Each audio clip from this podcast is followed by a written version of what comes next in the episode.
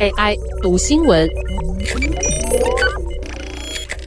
大家早安，我是 Sky。在二零一八年，当时三十岁的中国妇女徐早早到首都医科大学附属北京妇产医院询问冻卵事宜，但在身体检查都通过后，医生却告诉她无法进行下一步，因为她没有结婚证明。徐早早认为自己拥有对身体的自主权，便告到法院，是第一例中国女性对医院提起这类诉讼的案件。不过，官司打了三年，最后是以徐早早败诉收场。根据判决，医院表示冻卵会带来问题，因为女性可能会延迟怀孕，造成生育风险；父母与孩子之间存在较大的年龄差距，也会造成心理和社会问题。不过，在去年，中国人口出现六十年来首次下滑，总人口减少了八十五万人，降到十四点一亿后，一些专家开始建议政府或许可以考虑调整策略。中国政协委员、生殖专家卢伟英在三月召开的中国人民政治协商会议上提议，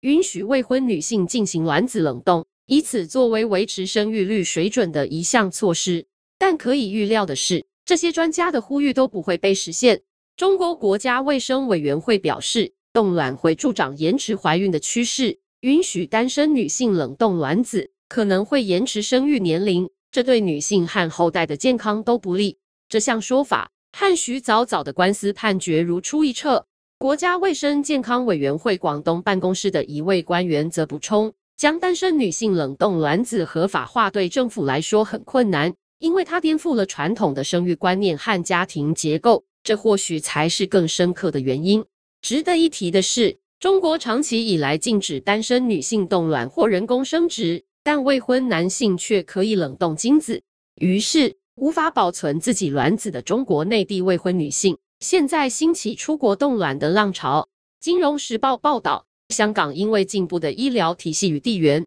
成为冻卵的首选目的地。香港一家针对中国内地客户的生殖诊所的一名经理表示，在北京取消边境管制后，诊所的预约需求暴增。在号称中国版 Instagram 的小红书上，也充满了香港冻卵诊所的介绍。不过，中国政府的担忧，在医学专家眼里其实很匪夷所思。香港一名妇产科医生洛德表示，没有任何证据表明女性会因为可以冻卵而推迟生育，他们是出于社会经济和心理原因而选择延迟怀孕。像是追求教育、职涯、寻觅更合适的伴侣等，才是延迟当妈妈的原因。而政府口中传统的生育观念与家庭结构，更可能是东亚少子化危机无法被解除的一项关键。一直以来，东亚国家都崇尚婚育绑定，非婚生子女会带给父母，尤其是母亲和孩子污名。在台湾，虽然法规比中国进步，单身女性可以冻卵，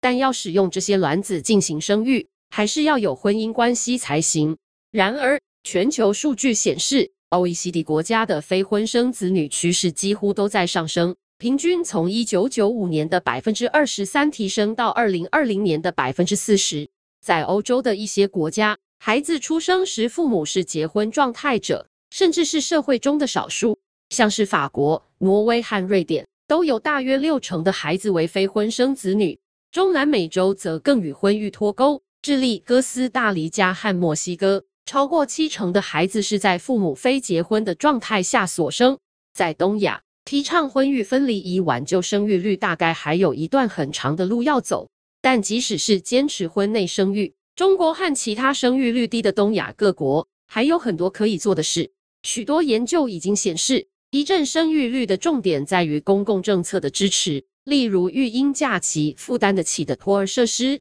以及育儿津贴等，而社会的性别平等意识是特别不能忽视的。在性别平等的社会，女性的职涯才有可能被保障，像是婆媳问题、家事分工等传统婚姻的困境才可能被降低，从而提升现代女性走进婚姻、孕育下一代的意愿。这些措施都考验一个国家的社会意识与性别平等观念。那些仍然以传统家庭观作为禁止未婚女性动卵理由的政府，可能正在往相反的道路走。以上文章由田梦新编译，技术由雅婷智慧提供。